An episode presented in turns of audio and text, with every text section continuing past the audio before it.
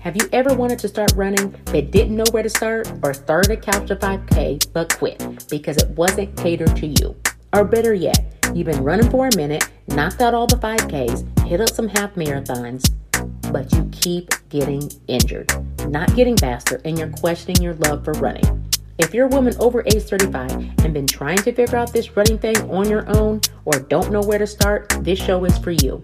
Welcome to Runners University, Women's Guide to Running After 35. My name is Dr. Letitia, physical therapist, certified running nutrition coach, and I've been helping women for many years now tackle aches, pains, build strength, and break mental barriers to living their best life on and off the pavement. Every episode, I take the guesswork out of how to train smarter, faster, and run for life without nagging injuries and actually enjoying it.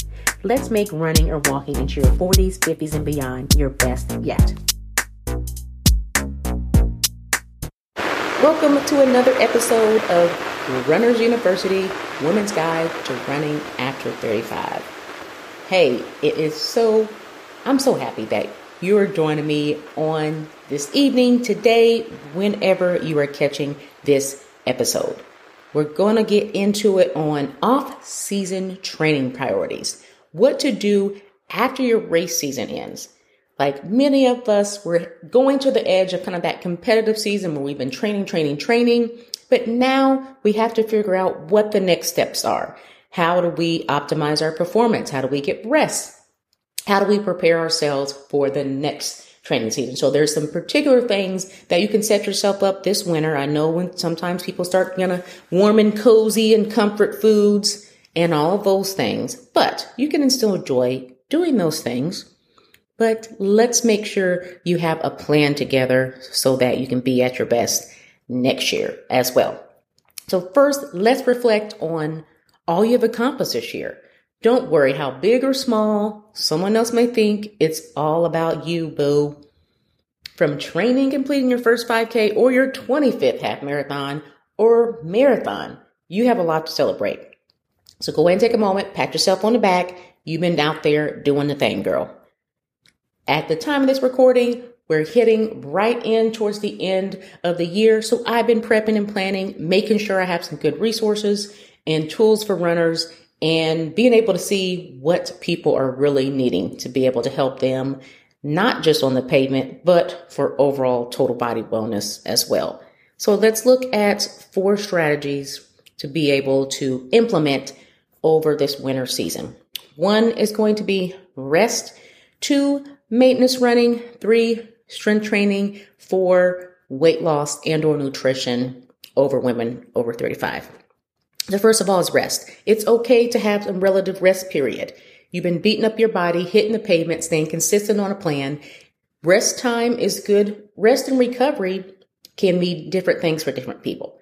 So during this rest slash recovery, you can do other activities outside of running and hitting the pavement. It could be swimming, spin class, um, doing things more with the elliptical. It has been shown that the elliptical can still maintain your running fitness to be able to switch out road miles for elliptical miles. And guess what? You've been training hard and it's not going to just all dissipate.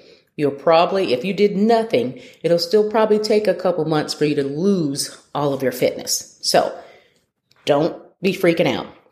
Give your body some rest and also be able to address that gives you time to address those areas that may be having some nagging aches or pain. This is optimal time to do if you do need to get physical therapy, get in a consultation for that to see if there's a plan that you need to address with injuries and aches, things like that. So the rest could be absolute rest for a bit it could be some active rest and changing up of something, some of your normal activities. All good to rest. Throw out that mindset of never miss a Monday, no days off. Your body does need days off. Definitely important as we are master runners. These could be ladies, gentlemen. Your body definitely needs that adequate recovery time. Number two, maintenance running. Cool. So this could look different for you versus anyone else. Yes, you can decrease your mileage and intensity of your runs. That's basically maintenance running. And you could switch from training mode to more take it easy. Trying to find that sweet spot on what your mileage is fit for you. So if you were going at your highest peak, say you were 35 or 40 miles a week, maybe your maintenance could be half of that. Maybe it could be 20 miles that you're that you're doing per week. Finding that sweet spot, decreasing that mileage, making those runs easy runs, not high intense runs and not necessarily training mode runs. Finding that balance that works for you. So you also want to look at when you're in your maintenance running, you may want to, you want to start beginning to map out your run goals, your races for the next year and to begin to develop your plan. Right now, obviously there's probably specials and deals that could be going on for races next, next year. Take a look at those things because the way you train is going the way your training plan proceeds is going to be very important to look at what races you have lined up. So, you know, if you can, try not to get into the habit of, hey, I'm just running all of a sudden a race. I'm going to run this half this weekend. Yeah, you'll be able to make it through it. If your runs had not had been up to the mileage for you to to withstand that, yeah. But if you've been down in mileage, or all of a sudden your friends start shined up, and hey, you know the last few weeks you've only gone five or six miles and you're trying to sign up for 13.1, may think about that a little bit. Like I said, a lot of times you can make it through it, but in the long term, you may see things begin to pop up if you don't have that proper rest building back up process for your miles. Number three, good old strength training. This is one of my favorite aspects to address, especially when it comes to women and just um, bone density, um, weight management, different health conditions to be able to implement strength training because we're really so focused on doing everything cardio based. It's been driven in our mind that we need all the cardio and that's what we need for weight loss and that's what we need for our primary exercise. No, yes, I'm a runner. Cardio is great, but not four days of running, two days of spin class, another day in the pool. Then it's Kangoo boots. Then it's hit that. Those are all forms of cardio exercise. Your body is going to need some relax and back down from that load and times to build up in strength, strengthening, especially areas that maybe you found that have been a little bit weaker or more susceptible to injury on this year. Training, yay! So how often? Uh, what are some of the some of the best exercise you can do? What are some of the myths? How many reps and sets should I should I do, and how to get started? I know those are all questions that a lot of us do have. So when it comes to the frequency of strength training, you know, for general strength and overall keeping it sexy, hey lady, for women, two to three times a week is ideal for me. You can definitely do more, but I wouldn't advise you going from like zero to 100 if you're a beginner to resistance or strength training. This can, but it can vary with running depending on your expen- your experience level and your training status. But as beginner and to help your body at least one time a week is a good starting point. Now we're transitioning to this off season. So this is a good time for you to bump up that strength training. Bump it up. See if you can progress yourself up to that two and three times a week or maybe even more at the appropriate time periods. So, and don't worry, beginning with body weight exercise is perfectly fine. You just don't want to stay stagnant there. You don't want to have the same eight week routine and where you're doing uh, push ups, sit ups, body weight squats, and that you just do that same routine over and over and over again for eight, 10, 12, whatever months. Your body's got to be pushed to the max so that it can help with building muscle, getting stronger. And so it's going to have to take a load. If you can go through all the exercises easy, then you're not going to be able to get that adequate training load. So some of the best exercises we're going to use, obviously with running, we have glutes, we have our core, we have our hip flexors, hamstrings, and those good old powerful calves, including that soleus muscle. So you're going to look at total body movement. So you're going to use your larger muscle groups, basically like the ones we just said. Power muscles, ladies, or glutes, they trigger uh, basically hip extension. Then you combine that with that glute med on the side and the gluteus minimus. They come together to stabilize the hip during running. So those powerful glute muscles, they have a powerful impact on our running.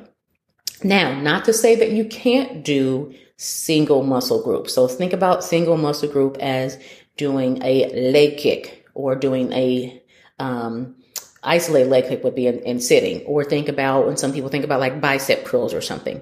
That's just working one muscle, the bicep curls, the biceps. You can do single leg stuff. You can do total body conditioning. I, my recommendation is thinking about total body conditioning for a bit, then transitioning into that heavy strength mode. And then now your process is closer to the spring in which you'll modify things even more as you're preparing to go into racing season, depending on your schedule. So once again, the best strengthening exercise is tries to target those posterior chain muscles, meaning the glutes. But the glutes, obviously, and glutes, hamstrings, calves, all those, like we just stated, that, that's going to be a common theme. So they've actually had some research has consistently shown that step ups in several variations, uh, that means stepping up with one leg onto a platform or aerobic step or a bench or similar, they actually have the highest glute max activation. So being able to activate those muscles, once again, that's an exercise that has single leg and it covers a large muscle group. Incorporate those deadlifts, hip thrusts, lunges, squats, you will be doing just fine with adding those into your strength routine. Now, there are some myths that are commonly associated. Most common is the idea is when you lift weights or you lift heavy weights, then you turn into like Arnold Schwarzenegger or you stop looking feminine. No, not the case. Another myth is aerobic exercise is the most effective way to burn fat. No, actually strength training builds lean muscle. Cardio does not. And guess what? It's more efficient because you can burn calories even at rest when you add that additional strength training into there. So think about even if you're doing circuit training with heavy resistance, your body continues to burn, baby, burn well after you stop exercising. That same effect is not present with just having aerobic exercise as well. And you also, and also running doesn't strengthen your legs. So if people say, Hey, I'm already strong. I run. Running is not an activity that strengthens your leg. Yes, you can become a stronger runner, run longer, get your times on, but it's not a specific strength training for your legs. So boom. Next, you cannot, let's say it again for the people in the back, you cannot spot check or reduce areas by strength training. So no boo, you can't do like a thousand crunches per day thinking that you'll those abs will come through. Those abs come through with that nutrition, not by that activity. And last myth I like to dispel when it comes to strength training is all you need is to lift light weights for toning. There is really actually no such thing as toning, but basically when people say they want to just tone up, they really mean they want to see more of their muscles. So the fix is building more muscle via strength training and dropping. You have to actually drop some weight. You got to drop down to be leaner and build strength. So you could be lacking muscle and have too much body fat to let your definition come through. That's essentially what that is. Last but not least, guess what? When it comes to strength training, you're trying to think how many reps, how many sets should I do? So you want the load heavy enough to make you work. If you're able to crank out like 15, 20, and 25 reps, then you're not getting enough resistance to build strength. When you have strength training um, periods, the AC, ACSM recommendations, four to six reps, four to six reps is increased muscle size. Eight to 12 reps for strength, 10 to 15 for muscular strength and endurance. So when you're doing those lower reps, four to six reps, that means those loads are pretty heavy. Like you're, you know, still working on a struggle a little bit, but you also need to have those rest periods that are about 60 to 90 seconds with that. That's my little strength training in a nutshell.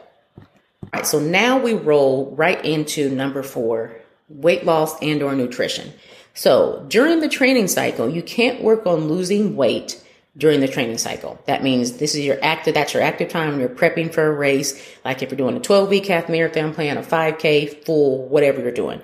You have probably noticed that you've been wanting to eat more during that time too. Your body has to make that adjustment on what are the goals. The goals is fueling our body for that performance to be able to get the miles, decrease breakdown, have the appropriate nutrition. So you can't be going down to I'm restricting, but then I'm trying to build.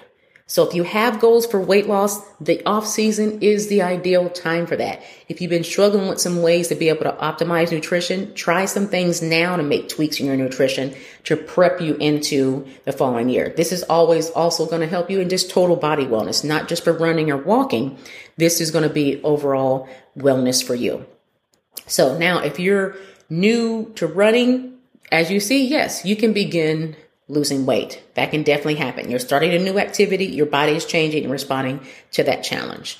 Because obviously, many people have started running to lose weight. So, yes, you can lose weight, but if you're training and running training for a specific goal, that's where the challenge rose is that you can't do both at the same time. So, running for fitness and running to prep for a race are different.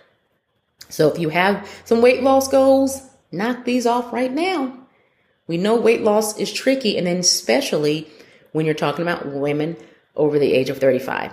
There's a couple of testing that if you're having some health concerns and you want to get things, start to get things looked out and trying to figure out maybe you were a little off in your in your training and how you were able to respond this year, my must test for you is go find your practitioner that is going to test your hormones, your thyroid, your cholesterol, and your blood sugar, which is that A1C.